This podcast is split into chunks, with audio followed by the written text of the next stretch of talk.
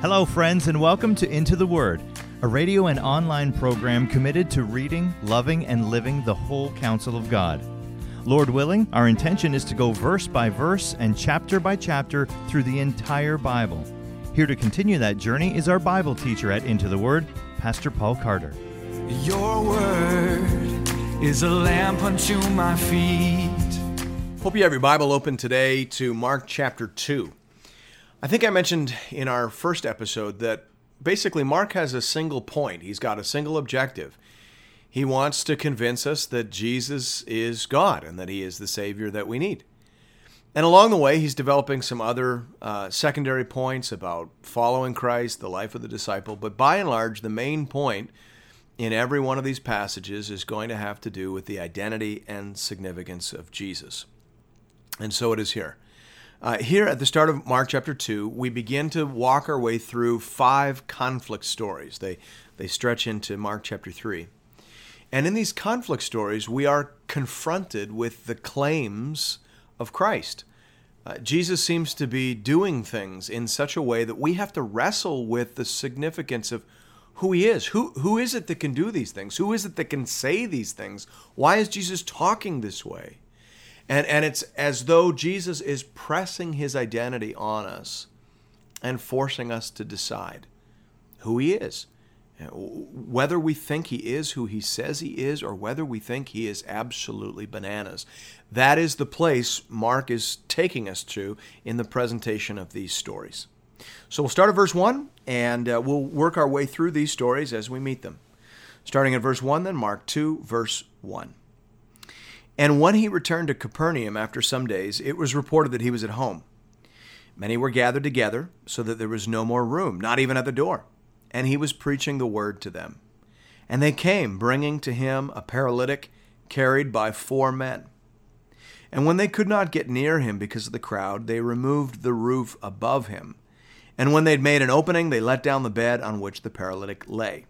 And when Jesus saw their faith, he said to the paralytic, Son, your sins are forgiven. Now, some of the scribes were sitting there, questioning in their hearts, Why does this man speak like that? He's blaspheming. Who can forgive sins but God alone? And immediately Jesus, perceiving in his spirit that they thus questioned within themselves, said to them, Why do you question these things in your hearts? Which is easier, to say to the paralytic, Your sins are forgiven, or to say, Rise, take up your bed, and walk? But that you may know that the Son of Man has authority on earth to forgive sins, he said to the paralytic, I say to you, rise, pick up your bed, and go home. And he rose, and immediately picked up his bed, and went out before them all, so that they were all amazed, and glorified God, saying, We never saw anything like this. Now, as I said, the main point in all Mark's stories is going to have to do with the identity and significance of Jesus. And along the way, we're going to learn some other things about the nature of saving faith. But let's start with what this story says about Jesus. We always want to keep the main point the main point. And there are five things that we can put on our ever growing list.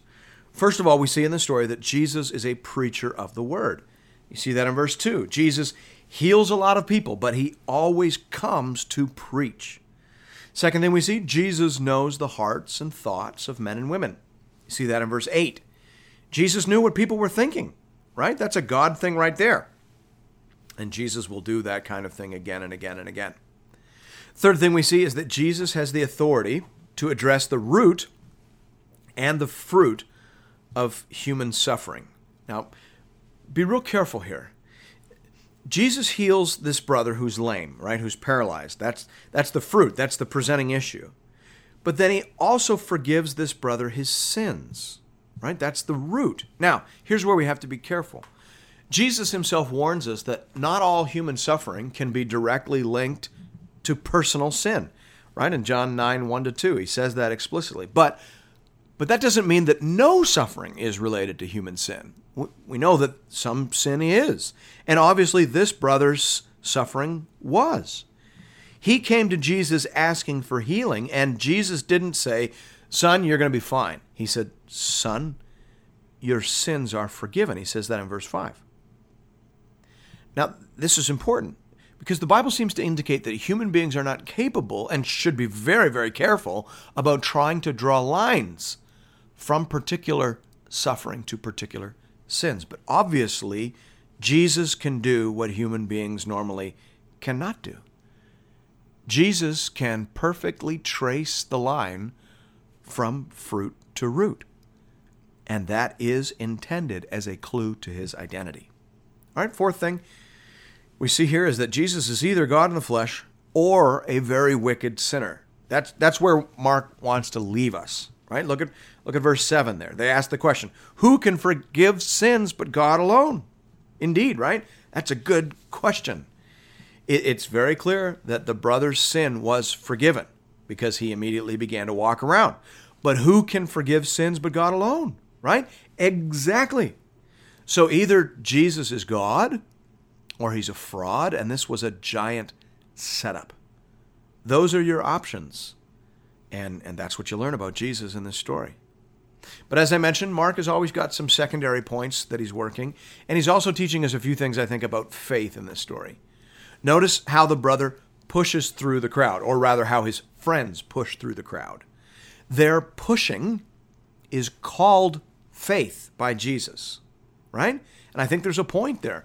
Nobody falls backwards into a relationship with Jesus. It will take some push. All right, let's jump back into the text at verse 13. It says, He went out again beside the sea, and all the crowd was coming to him, and he was teaching them. And as he passed by, he saw Levi, the son of Alphaeus, sitting at the tax booth. And he said to him, Follow me. And he rose and followed him. And as he reclined at table in his house, Many tax collectors and sinners were reclining with Jesus and his disciples, for there were many who followed him. And the scribes of the Pharisees, when they saw that he was eating with sinners and tax collectors, said to his disciples, Why does he eat with tax collectors and sinners? And when Jesus heard it, he said to them, Those who are well have no need of a physician, but those who are sick. I came not to call the righteous, but sinners. Now, this is a wonderful story. And in it, we learn some marvelous things about Jesus. We learn, first of all, that Jesus seeks out sinners, right? We, we, talk so much nowadays about seekers, right? People who are seeking out the Lord. But the Bible actually says that there's only one seeker, Jesus, right? Romans 3:11 actually says no one seeks after God. People might say they're seeking God, but they're really seeking after a God that they can bargain with, a God that they can manage, not the real God who is there and who has spoken in his word. No one is looking for that God. That's what the Bible says. But thankfully, in Christ, that God comes looking for us. Jesus saw Levi, the son of Alphaeus, and called him. Thanks be to God. Second thing I think we see in this little story is that Jesus forgives and fellowships with sinners. Verse 15 says that many tax collectors and sinners followed him. They became disciples, and Jesus forgave them their sins and hung out with them. Now, we have to be careful, I think, not to overpreach this. I've, I've heard this overpreached a few times. Sometimes people will say, you know, Jesus hung out with sinners, therefore, we should all go to the strip club and hand out tracts. Okay, but that's not what's going on here, and that's not true and not helpful at all. These are sinners who have come to Jesus and who have received forgiveness.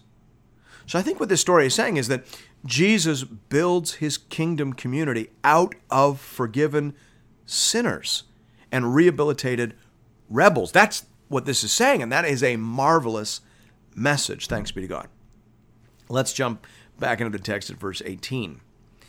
Now, John's disciples and the Pharisees were fasting, and people came and said to him, Why do John's disciples and the disciples of the Pharisees fast, but your disciples do not fast. And Jesus said to them, Can the wedding guests fast while the bridegroom is with them? As long as they have the bridegroom with them, they cannot fast. The days will come when the bridegroom is taken away from them, and then they will fast in that day.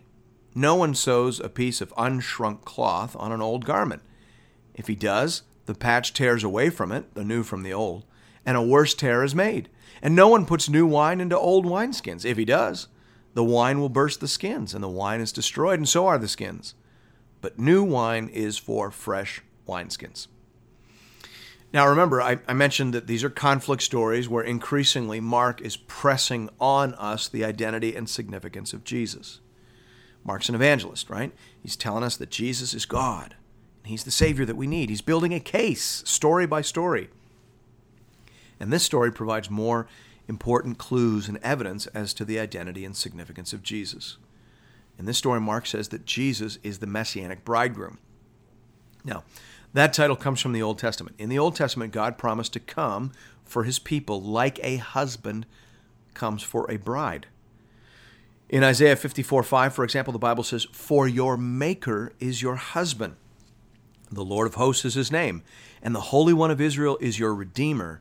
The God of the whole earth, he is called. So in this story, Jesus says, That's me. I'm the bridegroom, and I have come for you. Therefore, the appropriate response to me is joy, not fasting. Right?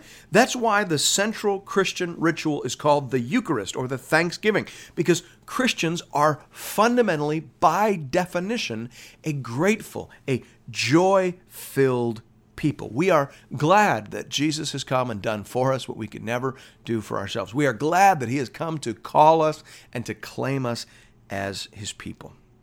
Second thing we see in this little story is that the coming of Jesus changes everything. Jesus says that you can't put new wine in old wineskins, right? That's a metaphor we probably no longer really relate to. In the old days, you put wine in a leather wineskin, and it had to be able to expand with the wine as it fermented and aged. And so the point is simply this Jesus is not a patch on Judaism, right? Jesus is a whole new thing. Christianity, the religion of Jesus, is not just going to add a few things to Judaism. It's not going to spruce it up, right? The coming of Jesus is going to change everything. It's going to flip everything on its ear. Judaism was about anticipation and longing. Christianity is about reception and gratitude. So there is there is continuity, right? Because we receive what they were longing for. But there is radical change and significant discontinuity. That's what Jesus says. He is what everyone has been waiting for, and his coming totally changes the game. Now let's get back into the text at verse 23. One Sabbath he was going through the grain fields, and as they made their way, his disciples began to pluck heads of grain. And the Pharisees were saying to him, Look, why are they doing what's not lawful on the Sabbath? And he said to them, Have you never read what David did when he was in need and was hungry, he and those who were with him, how he entered the house of God in the time of Abiathar the high priest, and ate the bread of the presence, which is not lawful for any but the priest to eat, and also gave it to those who were with him. And he said to them, The Sabbath was made for man, not man for the Sabbath. So, Son of Man is Lord even of the Sabbath. Now, this story is about the authority of Jesus to interpret and apply the law. The law said, right, the Old Testament said, that you should remember the Sabbath day to keep it holy. It further said that you should not work on the Sabbath and that you should not keep the Sabbath in a way that forced other people to work. But there were numerous conversations and arguments within Judaism as to exactly how those principles should be applied. And those conversations were live, they were ongoing at the time of Jesus. And he steps into them and he speaks and acts with authority. He said, the Sabbath was given as a blessing to humankind. It was meant to remind us that we are more than workers, right? We're not robots, we're not worker bees, we're human beings. And so the Sabbath is so that people, especially the poor, can have a break. And it was given so that people could remember their dignity as men and women created in the image of God. It was given so that all of life, all of our lives could flow out of our worship. It was not for God, it was from God for us. That's the argument he made. And then he did what your parents do when you're five and you don't understand the argument that has been made. He says basically, listen, whether you understand this or not, whether you see this in the scripture or not, it is as I'm saying it is. Okay? He basically says, because I said so. That's the last verse. The Son of Man is Lord even of the Sabbath. That's Jesus saying, hey, guess what? I make the rules. I tell you what the Bible says. I tell you what the Bible means. I tell you how the Bible should be applied. And here's why because I am the author and the interpreter of Scripture. I wrote it, I know what it means. That's what the story is about. I mean, that is ultimately the claim that got Jesus killed. That's what Jesus is saying about himself. He's saying he's the author and interpreter of our faith. He's the Word of God in the flesh. He is Lord, even of the Sabbath. And he's come to restore all the dignity, all the wisdom, and all the understanding we have lost. Thanks be to God. Thank you, friends, for listening to another episode of Into the Word. If you're interested in additional resources or previous episodes and series, you can find those at intotheword.ca. You can also connect with Pastor Paul and other Bible readers on the Into the Word Facebook page. Just type Into the Word into the search bar. If you'd like to contribute to this listener supported program, go to the website and click the Give bar in the top right corner. Once again, that's intotheword.ca. We hope to see you again real soon, right here, for another episode of Into the Word.